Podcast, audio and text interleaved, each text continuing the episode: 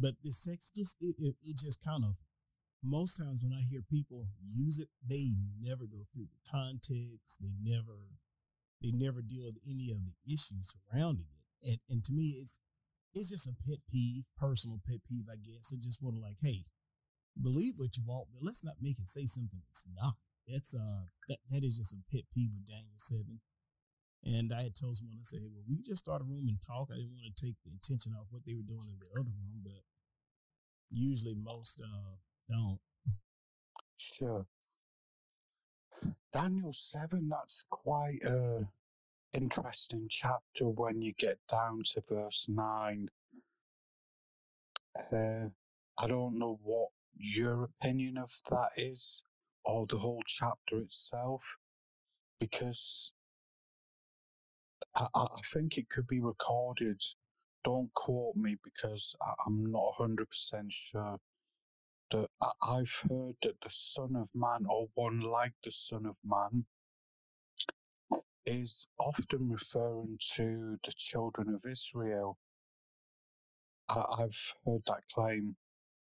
Uh, I'm not sure how you understand that when it's like one like unto the Son of Man in Daniel 7. It's I've also heard the claim that it's an angel, whether it's Gabriel or Michael. Oh, I, I agree uh, that it the one is the one like unto the Son of Man uh, is representing the uh, children of Israel, the people of God. Um, I think that's a dead on interpretation, I've, which really is. Oh, I'm sorry. No, I, am sorry for interrupting. I, I thought so, to me, it sounds more better to say the one like the Son of Man is referring to the sons of God or the children of Israel. Oh, absolutely. And I, I think sometimes because from an English perspective, when we hear a phrase used and it sounds like something, you know, we, we reference, we're like, oh, this must be, you know, this must be the same thing. But I think they have a word for that. They think they call it equivocation fallacy. And I think anytime you see the term son of man, uh, is not necessarily referring to the Messiah. It has to be interpreted within the context it's being used. And the thing with uh, this verse, I always feel that makes it so uh, such a bad choice for some of my friends when they use it, is that this prophecy self-interprets itself. I mean that that that to an extent that's an advantage prophetically because there are a lot of things prophetically that are hard to understand. But like when the chapter tells you what it means, it's kind of like you kind of need help to get that wrong. And when you look at the interpretation, especially when you understand what the figures are doing actively, uh, doing the explanation, the only textually consistent explanation is that it's referring to the children of Israel. And another piece, I know when I was talking to a friend, and we were, of course, and I understand people seeing it that way. But one of the things I kept bringing to his attention is that when you start to go into um, detail, looking at that, especially when he goes into the interpretation of uh, that uh, judgment, you know, was given to him to make war with the saints, which correlates to Revelation 9, I believe, somewhere around then. I could be off on some of the chapters of Revelation. But until the Ancient of Days came, uh, he was the one who up, uprooted the kingdoms of the Antichrist. But I don't think anybody would deny that in this context, the Ancient of Days is God there.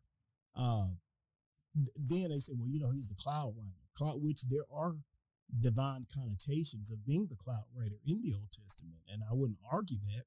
But just because we see clouds, does that mean it's saying he's cloud riding? It said he comes in the clouds. And the next question I always feel that we have to ask ourselves, where is he coming into the clouds to? The Bible says he's coming in the clouds to the Ancient of Days. Uh, in the Ancient of Days, I don't think anybody would would um, would deny that this is before God. And then the coming of the Ancient of Days to destroy the Antichrist, in my view, is the picture of the Lord's second return when he comes to destroy the works of the Antichrist and set up the millennial kingdom. Uh, because of course, this is a, I believe, a short view of the rapture uh, that he raptures us and we go with the Lord to see him uh, execute judgment. That's the scripture. The Lord comes with ten thousands of his holy ones.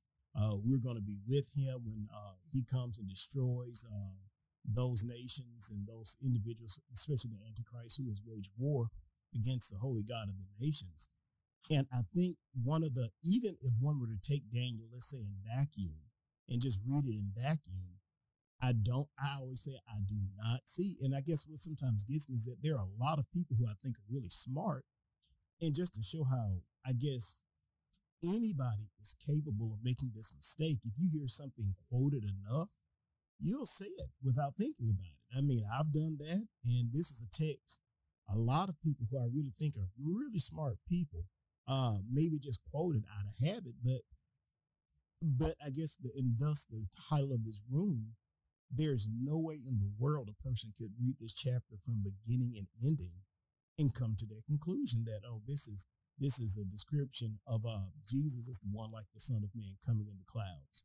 No, that's not what the text says. If it's anything, I do believe Jesus is in Daniel 7, but I believe he's the Ancient of Days, which correlates to the picture that we see of the Lord um, in uh, Revelation 1, the hair like white as wool, uh, which a lot of our Hebrew Israelite friends sometimes use to prove Jesus is a certain ethnicity, which, if it's anything, is talking about color and not texture. Uh, but yeah, that that's that's always been, especially when I sit down and read it, because it's it's going to be some. And to me, I feel like, especially if a person is trying to show people how to, you know, really be an apologist to defend their viewpoint, you're setting them up for the kill because eventually they're going to run into somebody who knows better and they're going to make them look really silly in front of people. Oh, amen. so, have you ever read Brandon or Byron? Have you ever read uh, Isaiah 118 in relation to Daniel chapter 7, verse 9? And then from Revelation 19, verse 11 down to, I think, verse 15.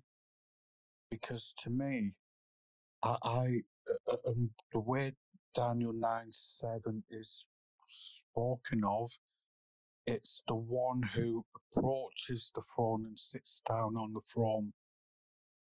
But the descriptions of the colours, and in Revelation 19, verse 12 or 13, it has Jesus' uh, description of being a consuming fire. Uh, and so, for me, I, I do believe Daniel 7, verse 9 is Jesus who actually sits on that throne. Oh, I agree with you, especially um, Revelation 19, the description of him coming, uh, and even when you parallel that to the prophecies of Zechariah, the 14th chapter, when they go into Yahweh coming, to me, that's a perfect picture parallel to Revelation 19. And I was looking, and did you say Isaiah um, 119, I believe, Chris? Isaiah 1. Isaiah 118. Yeah. So, yeah. so if if you were to read Isaiah 118 and correlate that back to Revelation 19, verse 11 onwards, and with Daniel 7, verse 9. They're all perfect parallel verses. You're absolutely right. And I, and I pulled it up in the NET as you were talking. And it says, Come, let us let's consider your options, says the Lord. Though your sins have stained you like the color red, you can become white like snow. Uh, come on here, computer, white like snow. Though they are as easy to see as the color of the scarlet, you can become white like wool. Uh, to, uh, and then I do see that as a redemptive type there. Um, trying to see if you're willing to add it to the bathing youth, the good of the land. And, and maybe we're missing a text. Uh, were you, you were you referencing the one in um, you said he's like a purifying fire in Isaiah? Yeah. Because because uh, I'll have to get my notes up quickly. Uh, in Revelation 19, verse 12, he's referred to as having a scarlet robe on him. Now, in Matthew, Mark, and Luke, when Jesus, before he's crucified, they put a robe on him, the purple robe, And and then when you identify what the colours are representing in the four gospels of white linen is speaking of purity and such forth. But I can get my notes upon it and break down Revelation 19 uh, through 11 through to 15. And it's a remarkable account of just exactly who Jesus Christ is. Yeah, I also think if you uh oh was he finished? I'm sorry. No, go on. Uh, Byron, sorry to interrupt you now finished. I'm sorry.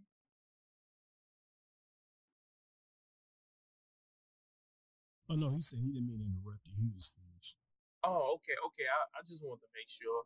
I think it, even if you go to Ezekiel at, at, at the first chapter and start at verse, I think 28, it gives you a striking, you know, Ezekiel starts des- describing uh, the throne of God uh, that's very, very similar to uh, to to Revelation, where he's tell where he says that uh, that the throne. Let me, let me let me see if I can pull up. Yeah, it says, uh, and above the firmament over their heads was the likeness of throne, in appearance like the sapphire stone of the likeness of the throne was a likeness with the appearance of a man high above it.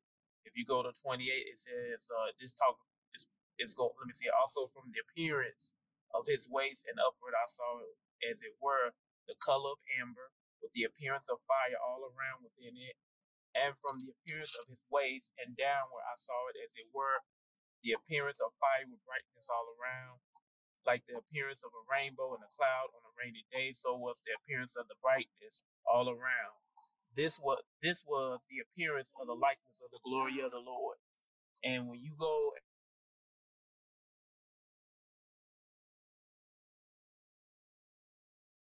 I think Brother Byron got a call there real fast. John is describing the throne. Oh yeah, and and and that, that is one of the the more um, interesting proofs. I think when you look at it contextually, the theme of the and I, and that's why I always say, um, especially I think folks from a oneness viewpoint, when you say there's one throne in heaven, I think we need to be specific when we when we're talking about the thrones. We need to say there's one divine throne because technically, uh, the saints are given thrones which represents dominion and authority, but there's a peculiar throne that is uh, mentioned in uh, prophecies, uh, which we only have a picture of the Most High God of all creation being centered on. And so I was listening to a uh, oneness friend he was debating, and he said, "There's only one throne in heaven." He kept saying that, and I was listening to his opponent. He was showing him the verses where the gentleman said, uh, "And I saw thrones." And, and he was trying very hard to deny the Bible. So I said, no, the Bible does say that. I said, I think that's why we have to be very specific in our language because somebody's going to catch us rightfully so. Because if it didn't say that, it didn't say that. Uh, no use in defending it. But yeah, it's it, it, especially, and I guess one of the things that gets me when you read, and, and I always say this is the key thing with the book of Daniel. Uh, as I was looking at some of my notes on Daniel, which I have a lot of them, uh, these visions that Daniel sees, and one commentary I have it says that for a variety of reasons, modern commentators generally agree that chapter 7 is the single most important chapter of the book of Daniel. Porteous calls it the heart of the book of Daniel. Hinton Call declares it would be no exaggeration to say that this chapter is one of the most important passages of the Old Testament, which I definitely agree. Uh, why is the chapter so significant? Daniel marks the literary turning point of the book from the historical accounts to the visions. Uh, second, the chapter is important because of its enormous impact on subsequent Jewish literature. And third, it is of extreme significance prophetically because it gives us another typology, if you will, or, or framework from which we can understand future prophecy.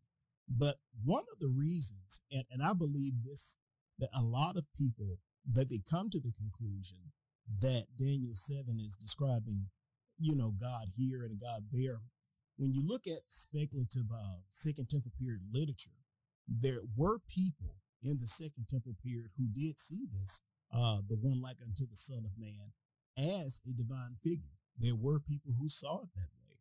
Uh, but that was not the only view. And I think if anybody gets Alan F. Segal's book, Two Powers in Heaven, what most people do, they only quote the parts that substantiate their position, but they don't really uh, quote and holistically, as one scholar would say, that there are Judaisms in the Second Temple period. And that view of this being a second divine figure, which they say powers, but the actual word that is the earliest that I see used is gods. That the group who allege that this is a second God, he's not alleging that this is a second person. He is alleging that this is another God. so I don't know if they really want to get on that train all the way, but there's another view that leans more to what, as uh, Boyarin calls the divine fluidity view, where this is seen as a fluid picture of uh, the one divine God, him sometimes appearing as old, as being ancient, and sometimes him being the Son of Man. But these are just two self same manifestations of the first. That's one view, which, even though that view uh, would be closer to modalism, I don't agree with that view. Oh, what does it mean is you're not oneness? No, because that's not what the Bible said. And the reason my contention with any, because there are some oneness people that interpret interpret that way. And I know I used to disagree with a oneness friend energetically over that until I researched and found out that, well, there were people who did see it that way. Now, what does that mean? From my viewpoint, I just think my friend and those ancient folks are wrong.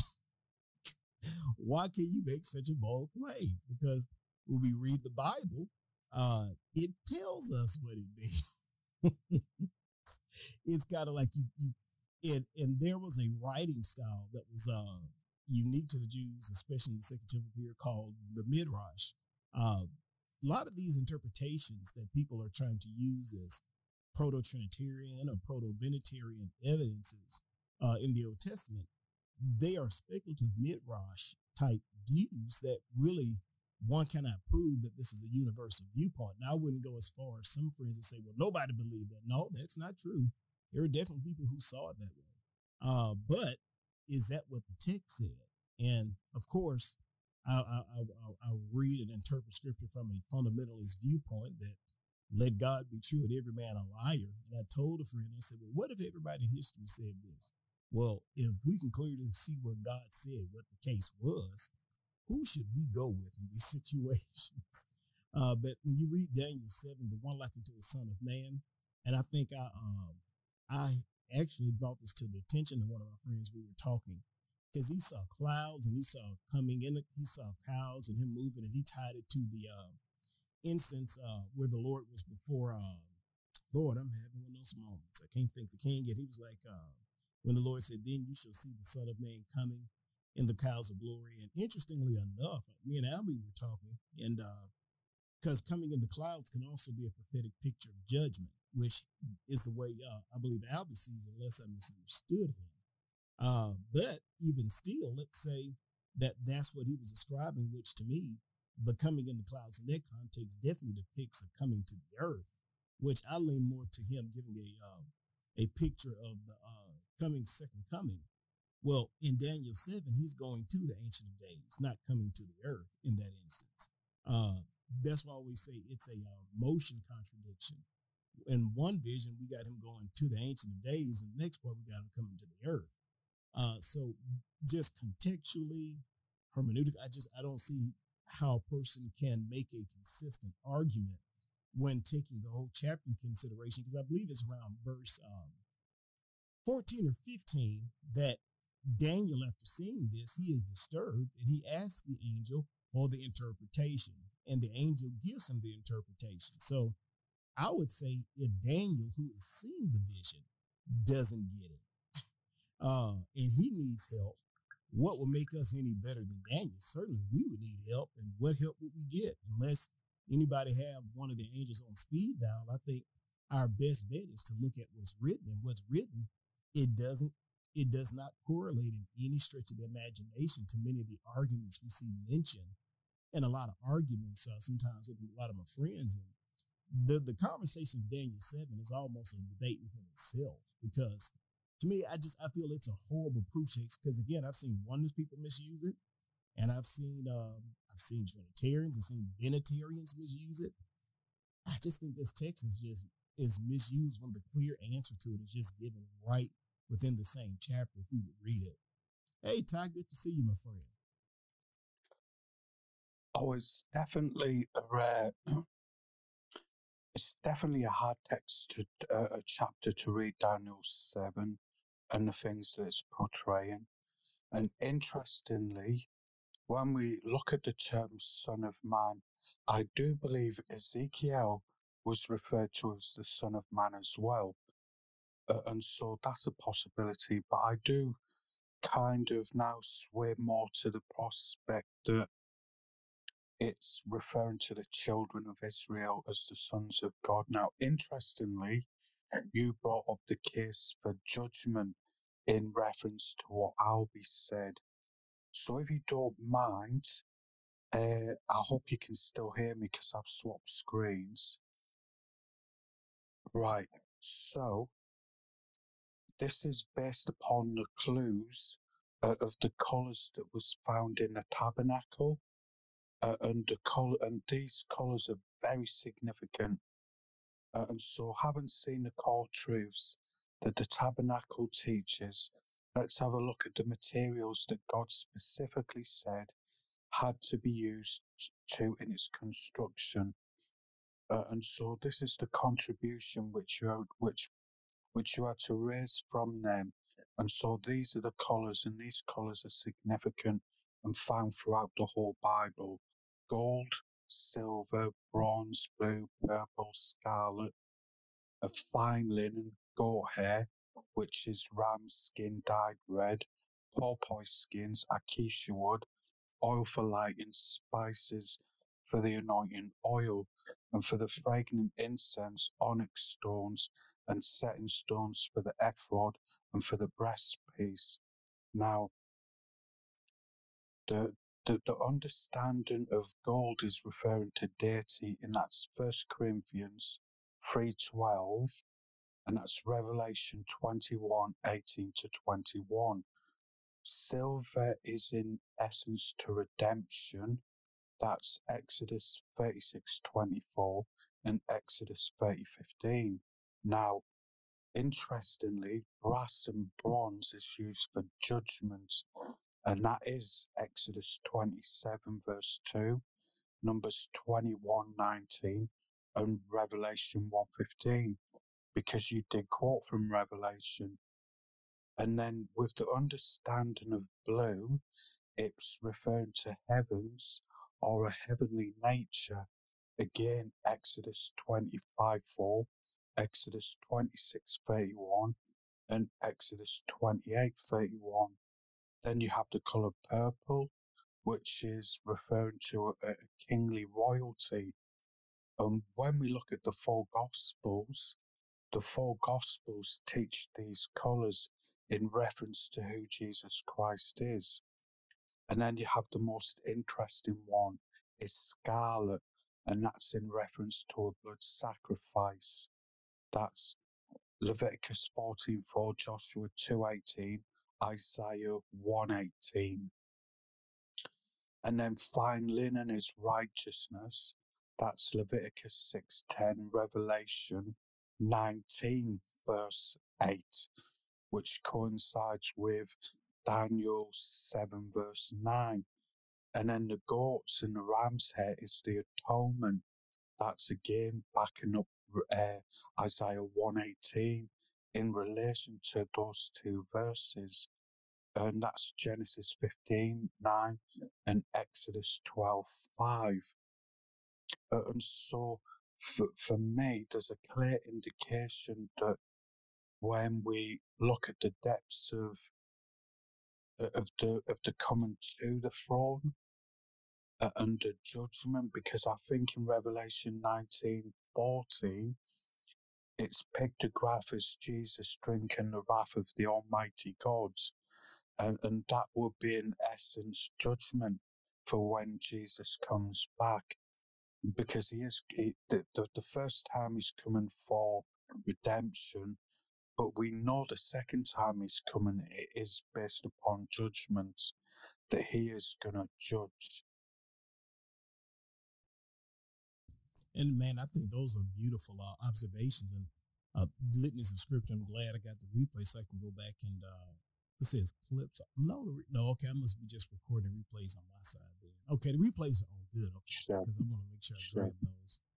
Those are um, those are good observations, and I think and and to me, it's kind of like when a person is going to like how you use those texts. I think that's a responsible usage of, of text to support the viewpoint. You're not just grabbing them way out of left field.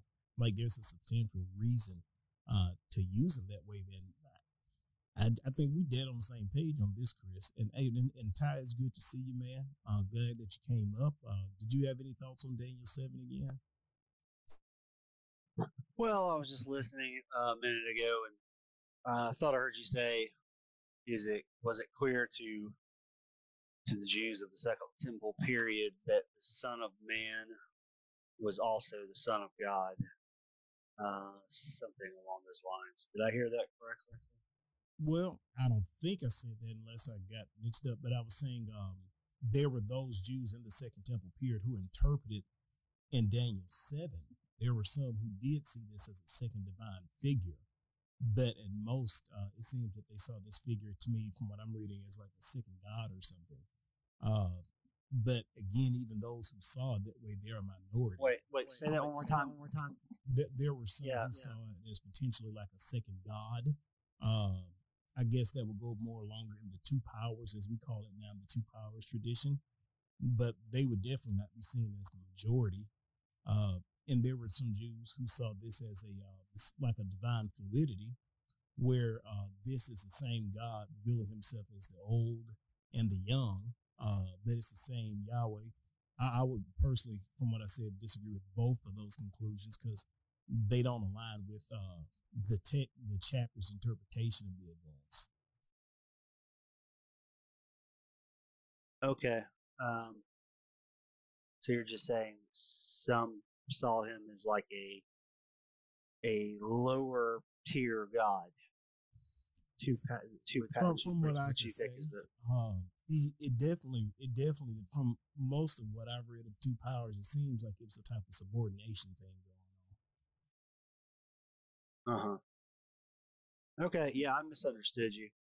I thought you were talking about whether the Jews saw interpreted the Son of Man as being uh, also being the same one who is the Son of God, the particular singular Son of God, which we we see distinguished in the Tanakh, which I know you agree with. Which I know you.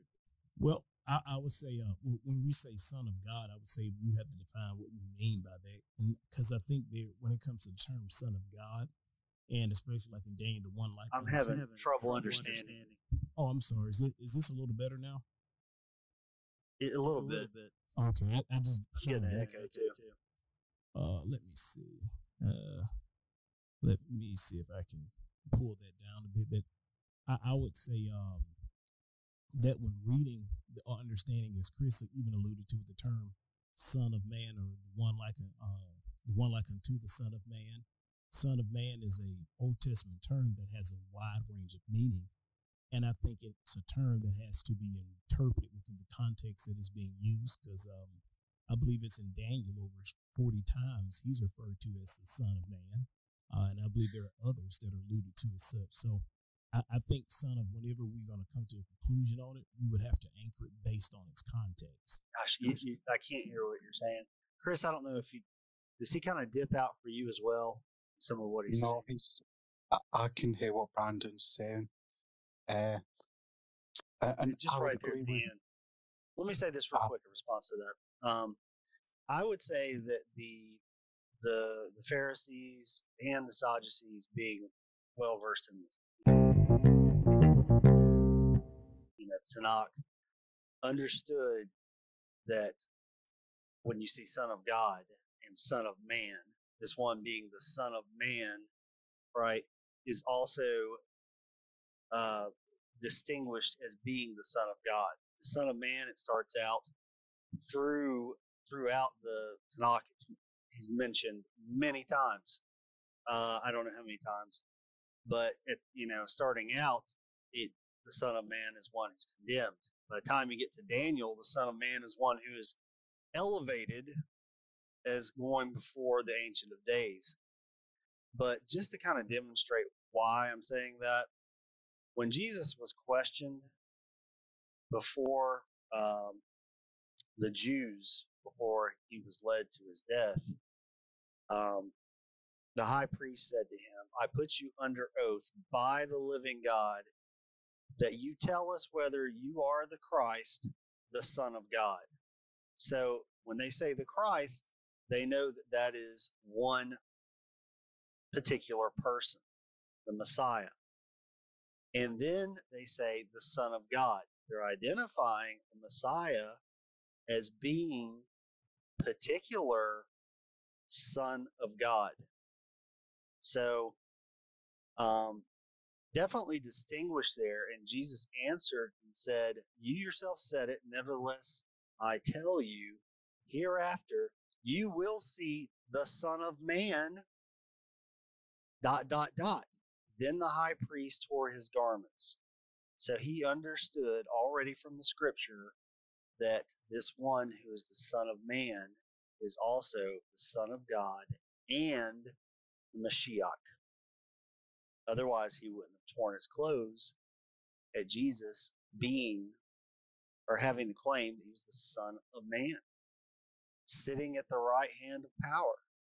They understood this well. I don't think people realize this, Brandon, how well these guys knew the scriptures at that time. What was necessary for them to qualify being at that level? They had to be able to quote it frontwards and backwards.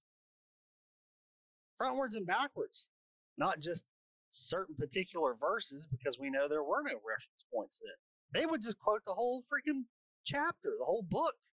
That was necessary. They knew these things. They they talked about them. They had inner um, theological debates. Um, it, there's a lot to be said there, but right here you can see that all three are uh, referring to the same person. In is a well-known uh, thing in their position. So anyway, anyway just wanted to say that. Let me respond to that real quickly. Uh, as far as him being the Mashiach or the one that's coming back, you you won't find any disagreement with me there. Uh, I'm, I'm, if anything, I'm on that ship very adamantly. I can't. I can't understand. I can't, I can't understand what, what, what about right now? I just can't understand. I just can't understand you, and I'm getting an echo coming through. Coming through. Is, so this, maybe this is a little better. Uh, what I'm saying, you won't find any contention from me with uh, the fact that Jesus is called the Son of Man. Uh, but my contention is that one, he is not the only one called the Son of Man. Two, no contextual evidence one explicitly links this to Daniel 7. Three, the description that Jesus gives there. There are two prominent theories that I think are worth their salt. One is uh, when he was talking to the high priest, then you will see the Son of Man coming in the clouds of glory. When we go to the book of Daniel and he's coming in the clouds, he's going to the Ancient of Days, not to the earth. I believe this claim here is a picture to his uh, second return, the second coming, when it says, "Yeah, absolutely." Yeah, all the all the nations of the earth shall wail uh, when they see him. The other problem that we have to have is that this totally ignores the interpretation that we'll get in the chapter. And I guess that's my, one of my things from dealing with prophetic texts. When we are given the interpretation, I mean, that's I think it's a it's a benefit that shouldn't be ignored. I definitely do believe it. And my theory, why I think he tore his garments, yes, he understood him claiming to be the Son of God, which I definitely believe is a claim uh, that would make him nervous. But the one that we are, if anything, that we see coming um, back in the clouds in Daniel 7 isn't the one like unto the Son of Man, it's the Ancient of Days. Uh, so I think this is why he threw his garments because knew when he says, "Then you shall see the Son of Man." Or see me come back in the clouds of glory. The one that's coming back in Daniel 7, if one just has to make this link to Daniel 7, which I see no reason to, if anything, it's the Ancient of Days is coming back.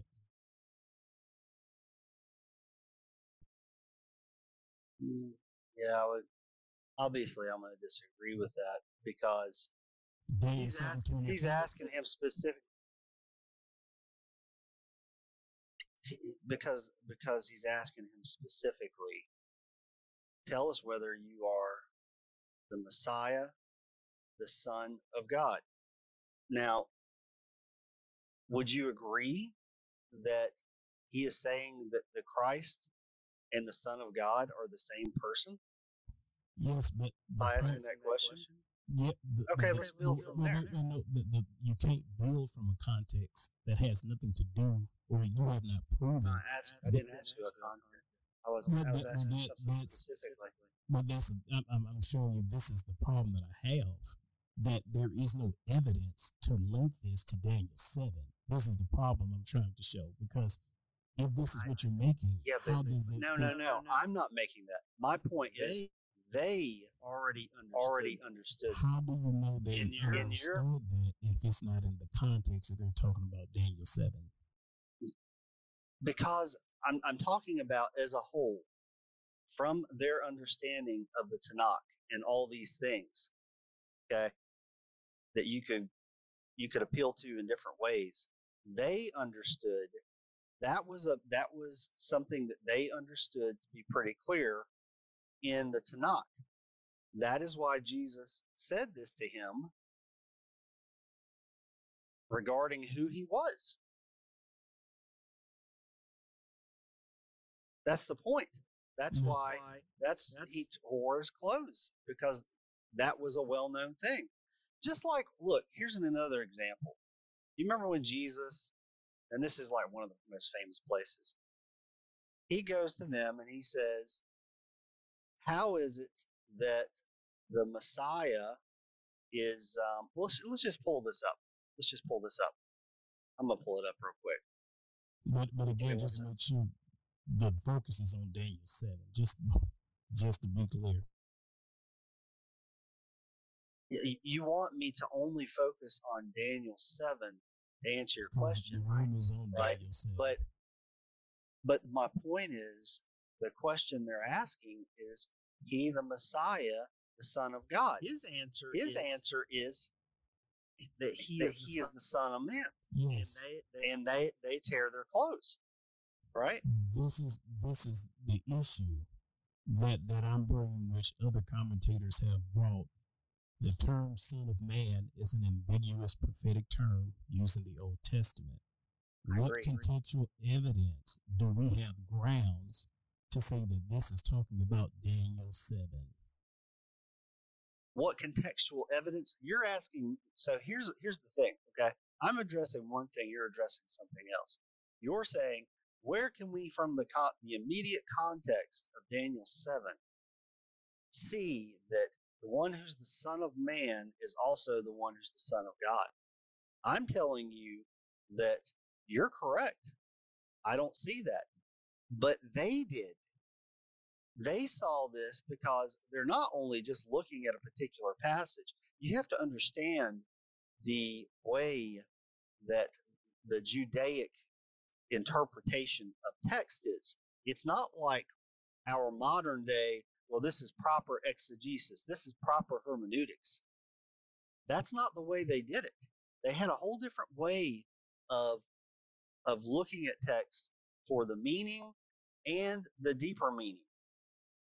So you're saying, where can we do this from the way we should we consider to be proper exegesis? I would say I don't see I don't see that there. I don't see that at all. But I think to back up what I'm talking about is right here. It should be clear that they had already determined that. And the pla- a, a- a place for another example to back this up is when Jesus goes and asks them about Psalm 110, 110, 1, right? Sit at my right hand until I put your enemies as a footstool for your feet. The Lord said to my Lord, Yehovah said to my Adonai, or Adoni, whatever it is.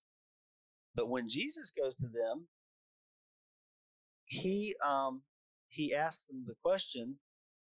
I'm gonna pull it up here. Uh, it's Matthew 22. It's one of the places.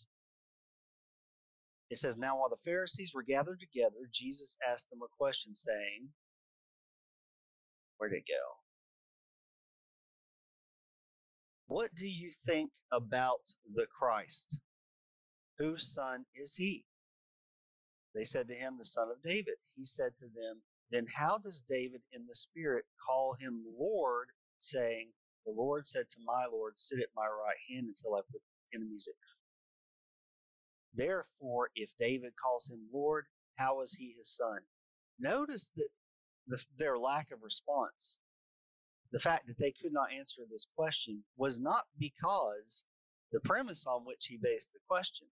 The premise on which he bases this question is that the Messiah is here in Psalm 110. And that um, that he is the Lord of David, the, the fact that he's both the son of David, the descendant of David, and the Lord of David, Jesus, Jesus asked them that because they can't answer it. But the premise on which the question is asked, I just want to be clear here, is that it's already understood in their theological position, so to speak. I guess it would be more of a Christological position that this one spoken of here is the Messiah. That wasn't even something that was going to be disputed.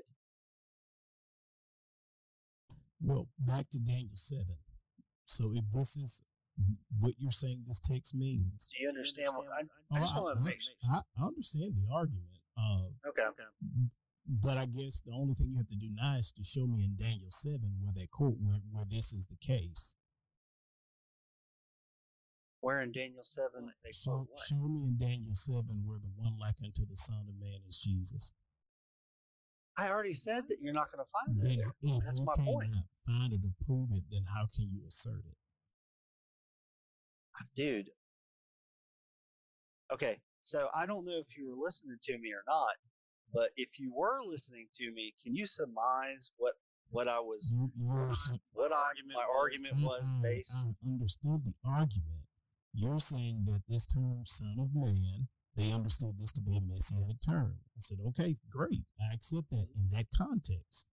The question yep. I'm asking you now, since you're saying that this must be related to Daniel seven, how do you show the Son of Man is Christ in Daniel seven? you couldn't be able to do it just from the immediate context. I think of Daniel seven, you wouldn't be able to do that. And, and I certainly, I certainly would be able to do it. And, and, I, and that's my whole point. I don't think anybody who believes Jesus is the Messiah is denying that he's the Messiah in that context of what's going on. I, I, certainly wouldn't argue that. I mean, that's if a person would argue that he's not being identified as the Messiah, then that's a whole nother conversation. My issue is is when people take the term "son of man" and, and then automatically assume that that's what's being discussed in Daniel 7, that's the issue I'm having because I, if I had to stand in court and I had to prove that, I find it interesting. People would, not saying you in particular, but I hear people use this text often to assert this on Clubhouse when it's something they wouldn't use any other place. Well, that's that's another thing, and I, I kind of addressed that at first. Um, you see son son of man how many times do you see that in then in the tanakh. Ezekiel is well, well you actually times. you see it 109 actually. No, i'm saying just alone of, of that ezekiel called it about 40 times. Yeah ezekiel is is real big. Ezekiel uses it many many times right? And what what what's interesting though and i was talking to somebody about this not too long ago this very thing. The first time you see it is Numbers 23:19. God is not a man that he should lie, nor a son of man that he should repent. Right? So he's saying there that a reference to son of man, here's one that son of man lies and repents. Well, that is not cannot be in reference to Jesus, but that is definitely in reference to all of humanity aside from Jesus, because he was the only perfect man. By the time you get to Ezekiel, Son of Man is is is now at an elevation position of being the one who brings the very words of God to people. Right? He addresses Ezekiel as being a son of man. Ezekiel is a prophet. Then he said to me, Son of man, I am sending you to the sons of Israel. When we get to Daniel, it's at a whole nother level. And it's, you know, I the, the reason why I think this is important is to show that Jesus truly was a man, truly was a son descending from Adam in his humanity, in the flesh. However, right here in Daniel 7, well, this one who is the Son of Man, this one being referenced to, this particular one who is truly man has is esteemed like no other place where son of man is used. And when jesus answers them according to their question it's clear that they for him to call himself the son of man from and quote daniel 7 they you can see that they I mean, you should be able to see. That's the whole thing. Where does he quote Daniel seven? You, you you're assuming again that that's what he's he's quoting Daniel seven. Where is the and you admitted earlier there is no explicit evidence to make me think he's talking about Daniel seven. So, the one who, um, okay, well, let's look at Daniel seven. I kept looking in the night visions. Behold, with the clouds of heaven, one like a son of man was coming right? What, what verse you one, one. This is Daniel seven thirteen.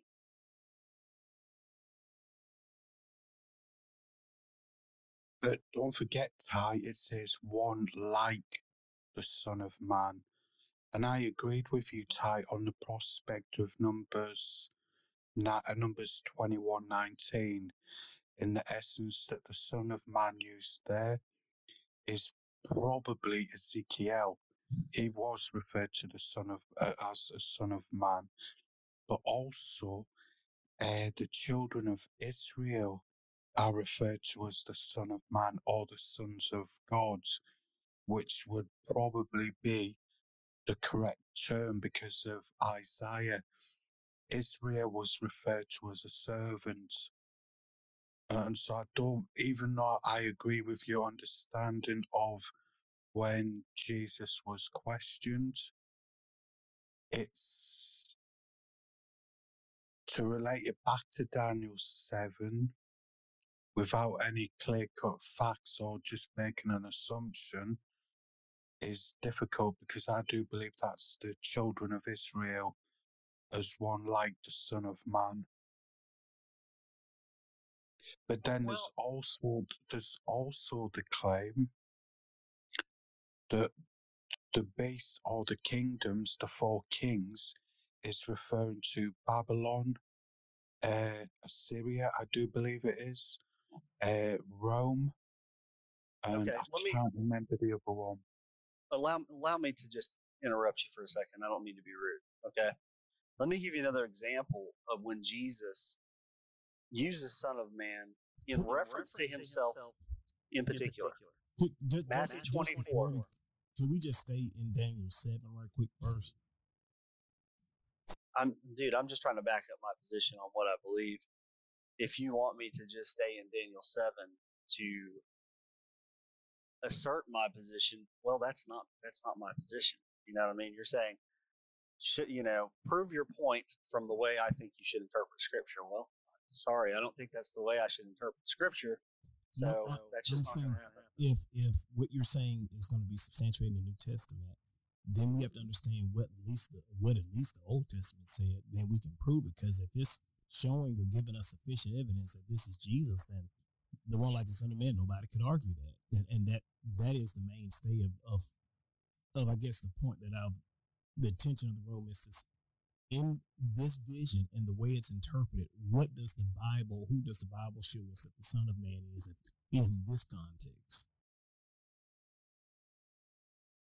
I don't know that I would try to be able to say, well, just right here, what do, you know, what can we know about the Son of Man other than you know, what it what it explicitly says? It's obviously prophecy, and I, I un, unless someone had insight or it, it interprets it in the same chapter.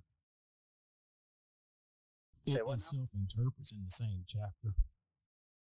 Well, I, I guess what I'm my point that I'm making is is that when you start reading in the New Testament, it's it's it's so clear that when Jesus quotes that for um, the Sanhedrin, and he points to it in other places, like Matthew 24, um, 30, when he's talking about, you know, before his, his second coming, the Son of Man will appear in the sky, and then all the tribes of the earth will mourn, and they will see the Son of Man coming on the clouds. He's quoting here from Daniel with power and great glory. And he will send forth his angels, right?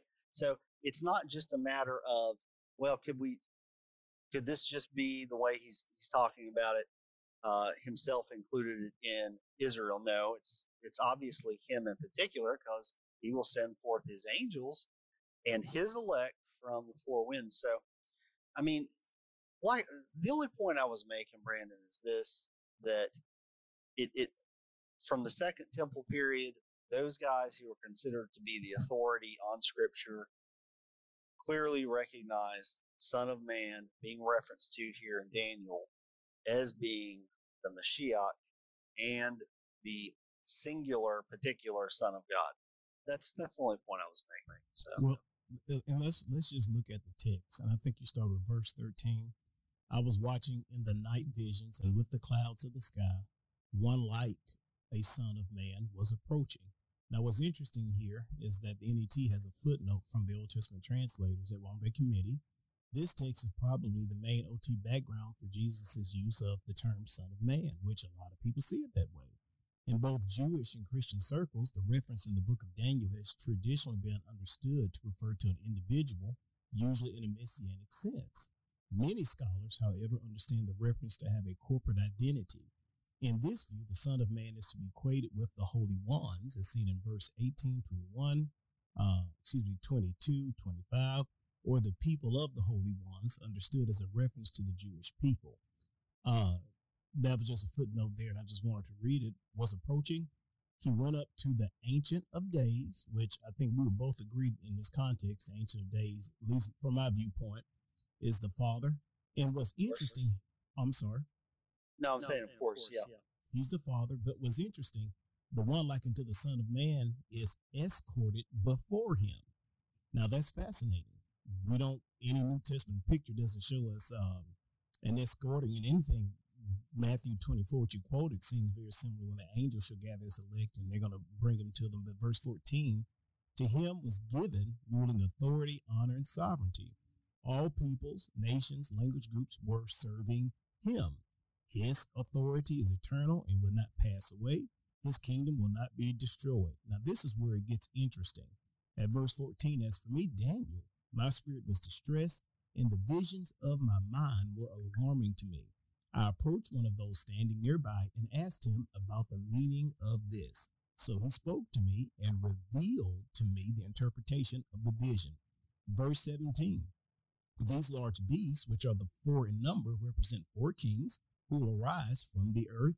The holy ones of the Most High will receive the kingdom and will take possession of the kingdom forever and ever. Same picture we see of the one like the Son of Man. Then I wanted to know the meaning of the fourth beast, which was different from all the others. It was very dreadful with the rows of teeth of iron, bronze claws, and it devoured, crushed, and trampled anything that was left at its feet. I also wanted to know the meaning of the ten horns on his head and uh, other and the other horn that came up before which the three others fell. This was the horn that had eyes and a mouth speaking arrogant things, which appearance was more formidable than the others. While I was watching, that horn began to wage war against the holy ones and was defeating them until the Ancient of Days arrived and judgment was rendered in favor of the holy ones of the Most High. Then the time came for the holy ones to take possession of the kingdom. This is what he told me. The fourth beast. See, I have a I'm different sorry. interpretation. I'm reading from a different interpretation than that. To my, in a different version. A different translation. Yeah. Oh, okay. Yeah. In, in my translation, it says the Ancient of Days came and judgment was given in favor of the saints Right. of the high, the highest one. Right. Okay. Same. And, it's like uh, saying the same thing. Well, highest one there is singular. Let me see it. What what verse is that? The verse you just read, T- 21. t- 21. Or actually 22, I'm sorry. Until the Ancient Days arrived and judgment was rendered in favor of the holy ones of the Most High. What, what does your Yeah. version say? In favor of the saints of the highest one. So wouldn't that like holy? Wouldn't, wouldn't that be like uh, plural of Kadesh or something? The saints of the highest of the holy ones. Wouldn't it kind of be saying the same thing? No, because singular is not the same as plural. I think that's S- really. well, the favor of the whole. Who are the holy ones there? Well, mine says saints, right? Aren't saints holy ones? Yeah, but but this one Same says the thing. highest one. The, In in favor of the holy ones of the Most High. So it says highest one in mine, and it says most high in yours. Isn't that saying the same thing? Highest one in verse and most high the same thing. Sure, sure. I, Yeah. I thought that you said um, that part was plural. If that's, I, I might have misunderstood you. Oh no, it it, it can happen. That sometime that southern draw gets me. Uh, but since then the time came for the holy ones to take possession of the kingdom. This is what he told me. The fourth beast means that there will be a fourth kingdom on the earth that will be different from all the other kingdoms, which I believe is the kingdom of the Antichrist. It will devour all the earth and will trample and crush it. The ten horns means the ten kings will arise from the earth, and we see this in Revelation 13.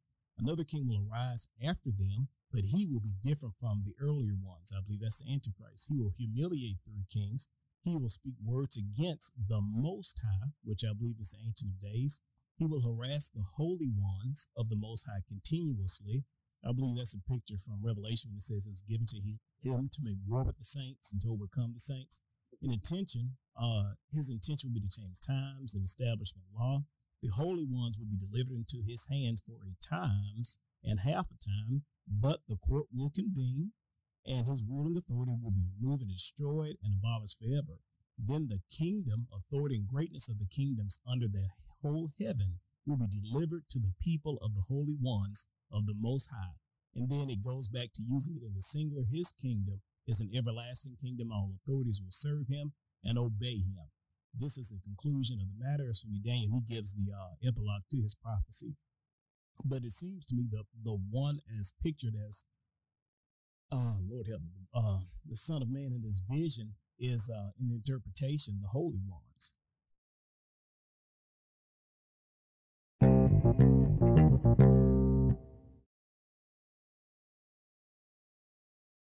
The Son of Man is the holy ones in verse 22. That's what you're saying? That's what you're Let me saying? see, verse 20. Let me pull it back. Uh, and the Ancient of Days is the Father, and judgment was rendered in favor of the holy ones of the Most High, which I believe to be the saints.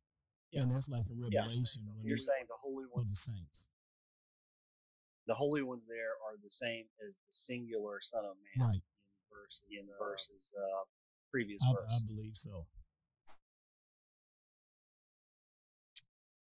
Well, if it's the case that when Jesus quotes that before the Sanhedrin in reference to himself, that would that would debunk that theory. But- That's the issue. You have given no proof that he was talking about Daniel 7. I know, I'm just asking. If though, you could prove that he was talking about Daniel 7, that would debunk what the angel said. We would say that, tell that angel he was wrong. Wait a minute.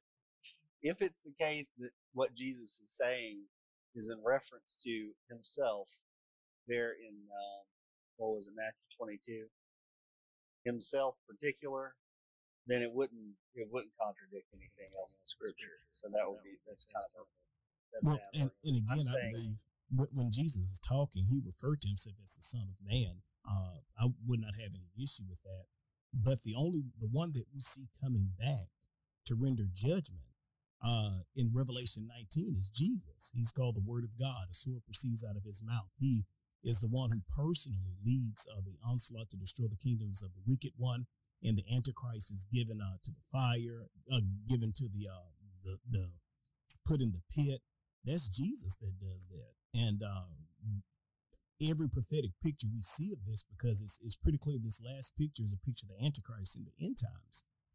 Every instance I see prophetically, especially Revelation, is Jesus and maybe for one who may have problems seeing that Jesus is God, which I know you don't have that problem, Zechariah 14 also uh, shows us the coming of the battle of the great day of the Lord, uh, which we know is going to be Jesus who does that.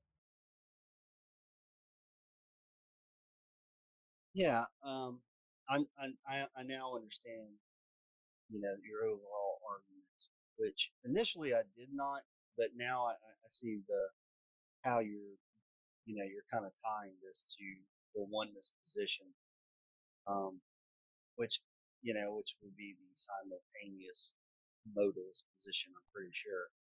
Well, j- just for context, I would say the majority of commentators I've read on this have been Trinitarians. Now, of course, they don't believe like I do, but as far as their interpretation of the chapter, like the NET, uh, most of those are the boys from Dallas, you know. so I know they're the Son of Man here is reference to the, the redeemed ones and not to not to Christ himself in particular? Uh, like in the footnote I read earlier, uh, that was one of their footnotes there. Let me pull it back up. Uh, when they're giving the interpretation, they list the two primary interpretations. A lot of people believe the Son of Man is a messianic figure, but they make note uh, that many uh, scholars see and understand that this figure here is uh, is actually a figure of the people of God. And so I think they weren't trying to ruffle feathers, but they acknowledge uh, both views there.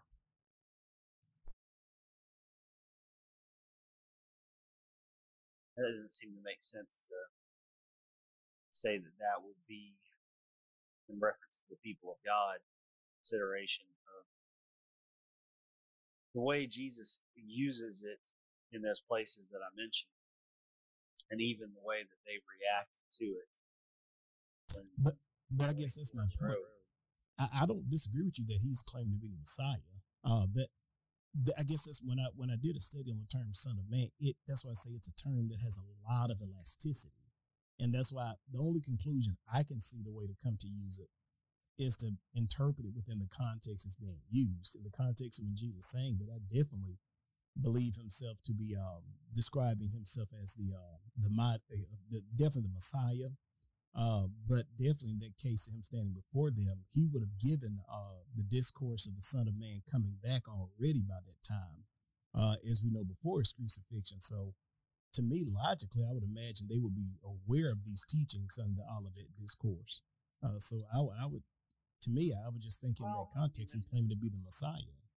Well, I, I mean, they were already aware of many things right? He even said that. He said, "I've look, I've been teaching all along openly. You guys have heard me say all these things. You know, why are you even asking me these questions?" And they, the guards hit him in the face. So, but yeah, go ahead, man. I've probably talked. No, no, you're all right, Ty. Would it be fair to say that Daniel, when in Daniel, when it mentions the Son of Man, it's not really a correct translation because I do believe Daniel 7 is written in Aramaic and not Hebrew. And so there might be a difference of interpretation from how they understand the term son of Adam being a human. And also, Israel can be collectively echad one. So even though it's, it's plural in the sense that everybody that, that all the children of Israel are collectively known as one echad. Uh, and so for, for me, Daniel 7. Um, I understand your point. I actually have a friend that can read Aramaic. Maybe I could bring him in here. Could ask him. Sure. I mean, I don't necessarily read Aramaic, but I do believe that Daniel 7 is Aramaic rather than it is Hebrew. I believe And they it's do have a bit- also. Sorry, I Brandon? believe you're correct. I believe it is written in Aramaic, Daniel seven. Yeah, And so I do believe there's a difference of how they how, how they translate words or how they how they speak and then how it's translated. So it could be a mistranslation from Aramaic into English. And then it gives us the sense that this is referring to the the Jesus being divine and Jesus being the Son of God, the Son of Man, where I- I'm sure we would all agree that Ezekiel, he is referred to as the Son of Man, and also Israel collectively as a whole is, and they would be collectively known as the saints as well, because remember, Israel is God's chosen people. So for me, Daniel 7 has to be about the children of Israel. I just wanted to also throw out there as we were looking at because the, the interpretation doesn't happen till like around verse 15.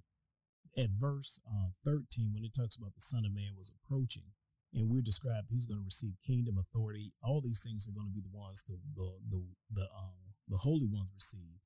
And in Daniel 7 18, it says the holy ones of the most high will receive the kingdom and will take possession of the kingdom forever and ever. Same language is used of this one. While I was watching, that horn began to wage war against the holy ones and was defeating them. Uh, verse 22 until the Ancient of Days arrived and judgment was rendered in favor of the holy ones of the Most High. Then the time came for the holy ones to take possession of the kingdom. How do they take possession of the kingdom?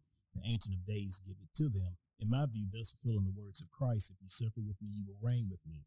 He will speak, uh, verse 25, he will speak words against the Most High. He will harass the holy ones of the Most High continually. His intention will change times established by laws. The holy ones will be delivered into his hands for a time and a half of times. And at verse 27, then the kingdom, authority, and greatness of the kingdoms under the whole heaven will be delivered to the peoples of the holy ones of the Most High. His kingdom is an eternal kingdom. All authorities will serve him and obey him.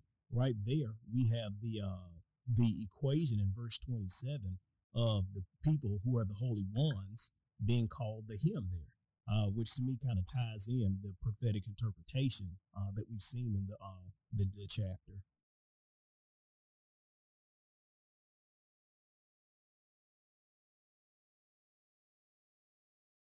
Oh, and the one like unto the ancient of days. That was another part I meant to think about.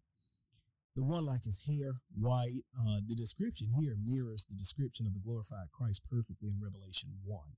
Uh, Hey, Brandon, I gotta step away for a few Oh, I'm sorry. Come back. No, no, you good. enjoying the combo.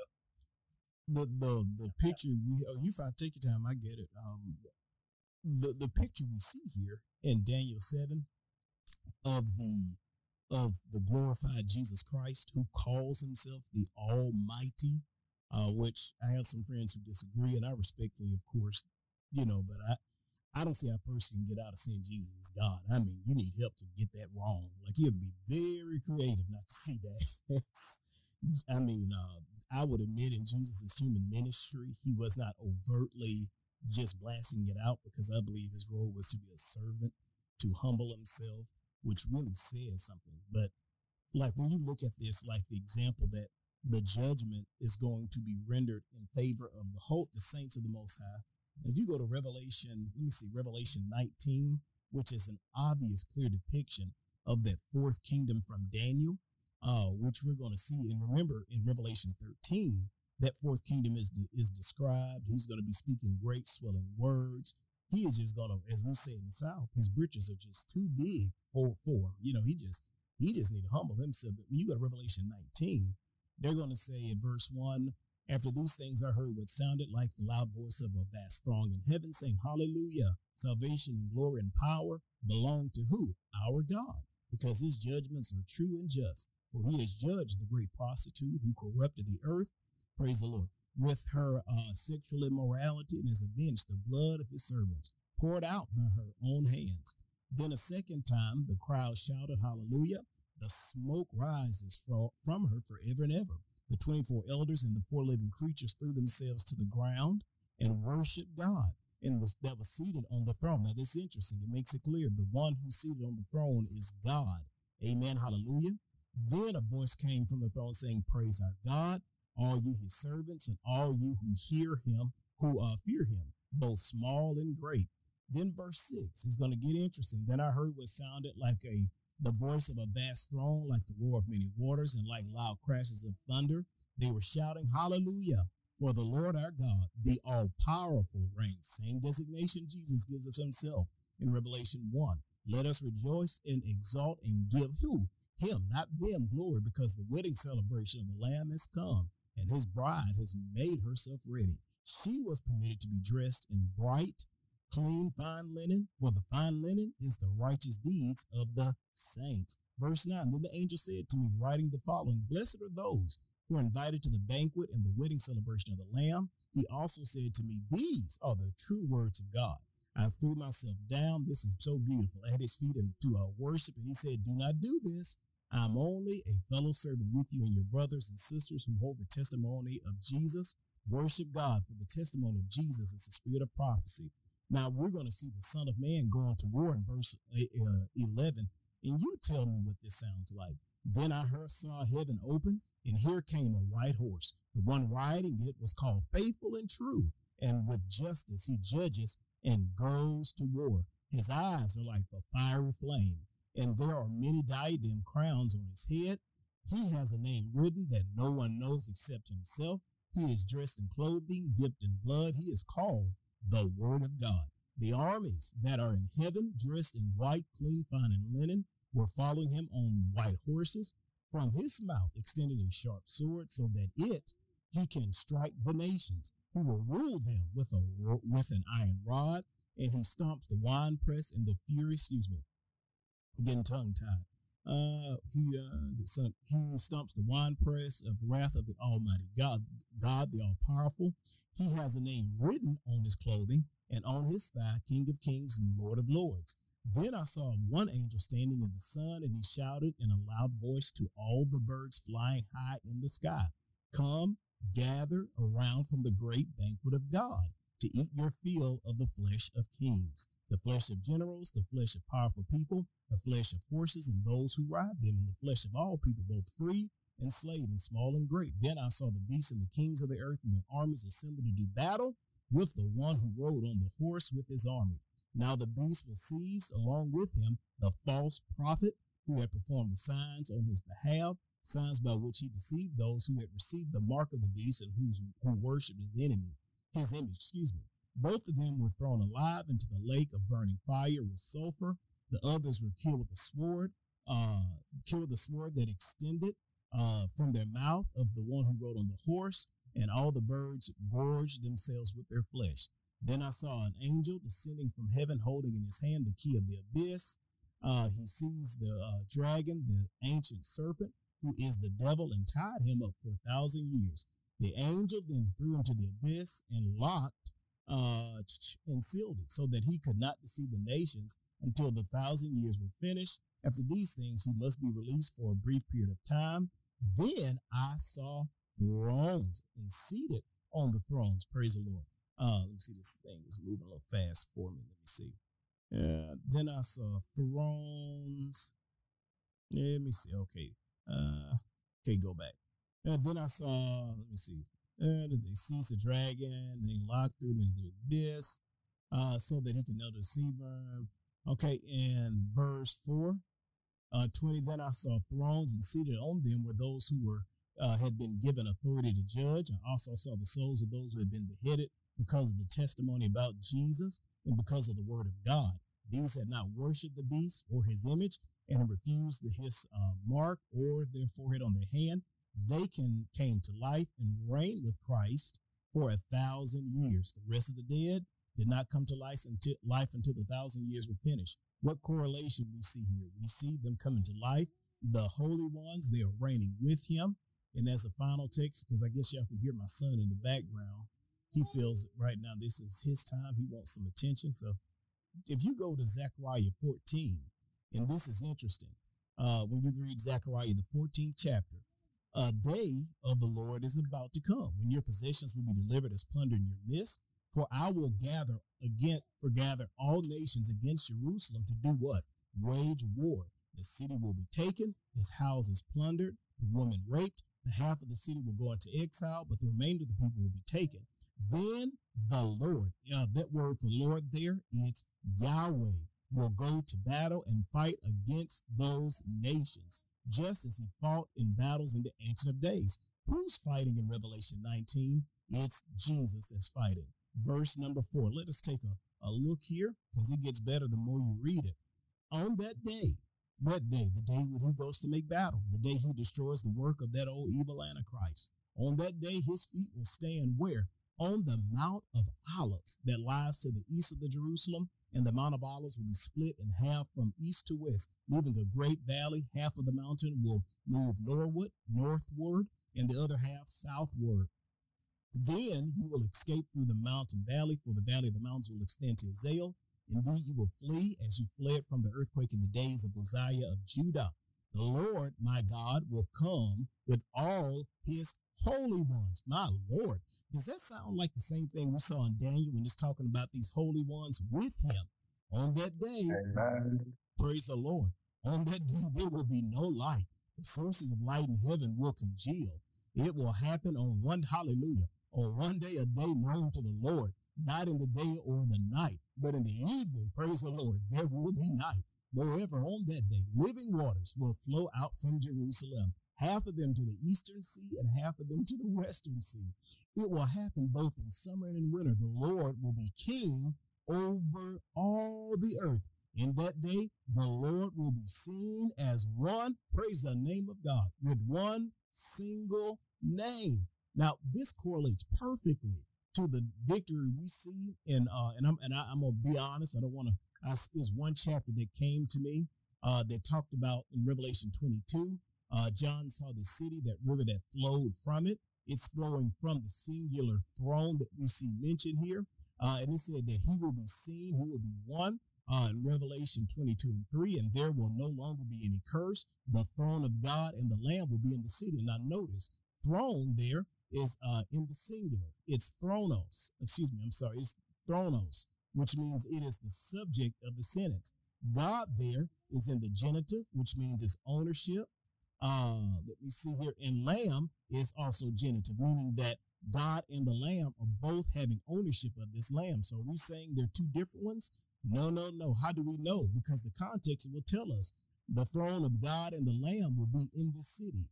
Who? His servants. Now notice, not two, not three. His servants will worship him, not them. And guess what? They will see his face. Now, didn't Zechariah 14 tell us that face that they will see in the end time? And his name will be on their foreheads. Now, you may say, well, what is the name that's going to be on their foreheads? Praise the Lord. Um, I'm going to read this last one, I promise. Uh, Revelation 14, uh, when it talks about and maybe you could read that in your time. My son is pulling me away. That that you see that it talks about those servants having the name of their God uh, on their foreheads, which is inarguably uh, talking about the one true God. But if you look at these correlations, it's hard not to see that it's all in Him. I'm sorry, I, my, my son is pulling me. I'm not sure if you guys wanted to mod and keep it going, but I definitely want to say these replays. that that's fine, Brandon. Uh, uh, we heard you kid in the background, one, uh, so that's fine. Hey, well, I do I, appreciate I everybody. Oh, you go ahead. I'm sorry, brother. I, I don't disagree with anything that you've just said there. I have no argument, none whatsoever. But obviously, your little one wants some attention, so if you want to close the room, I, I do, Brandon. I am subscribed to you on YouTube, uh, and so maybe on one of your latest videos, I might just pop a message and, give you some information. Oh, that would be welcome, my friend. I, I really appreciate that.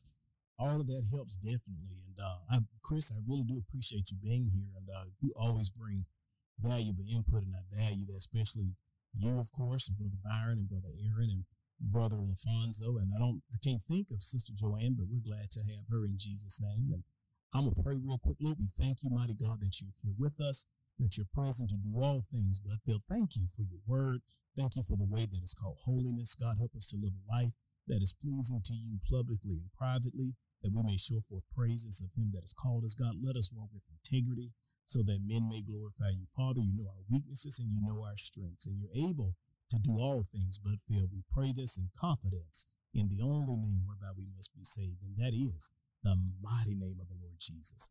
Hey, the Lord bless you all, and as always, it's the whole gospel to the whole world by the whole church. God bless you in Jesus.